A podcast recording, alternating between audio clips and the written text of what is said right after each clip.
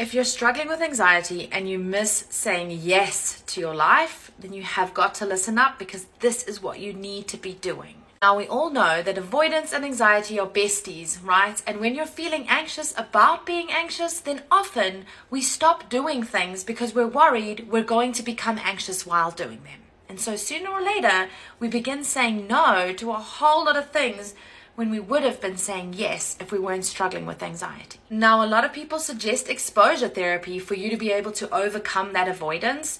And I guess they're saying something like, feel the fear and face it anyway, which in its own right has its merits. But here's the thing if you're struggling with anxiety and you try to do this on your own and you don't have the right steps put in place beforehand, you're actually going to land up doing more harm than good. And I see this all the time, right? People who throw themselves in the deep end without the required scaffolding and resources to be able to manage that.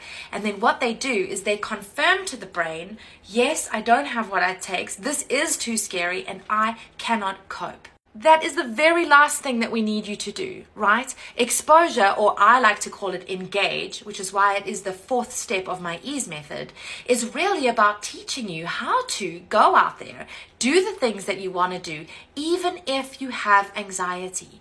But and this is really important. You have got to have the right steps in place to be able to do that. You have got to know how to lean in, accept, and be with the anxiety in order to take it along with you.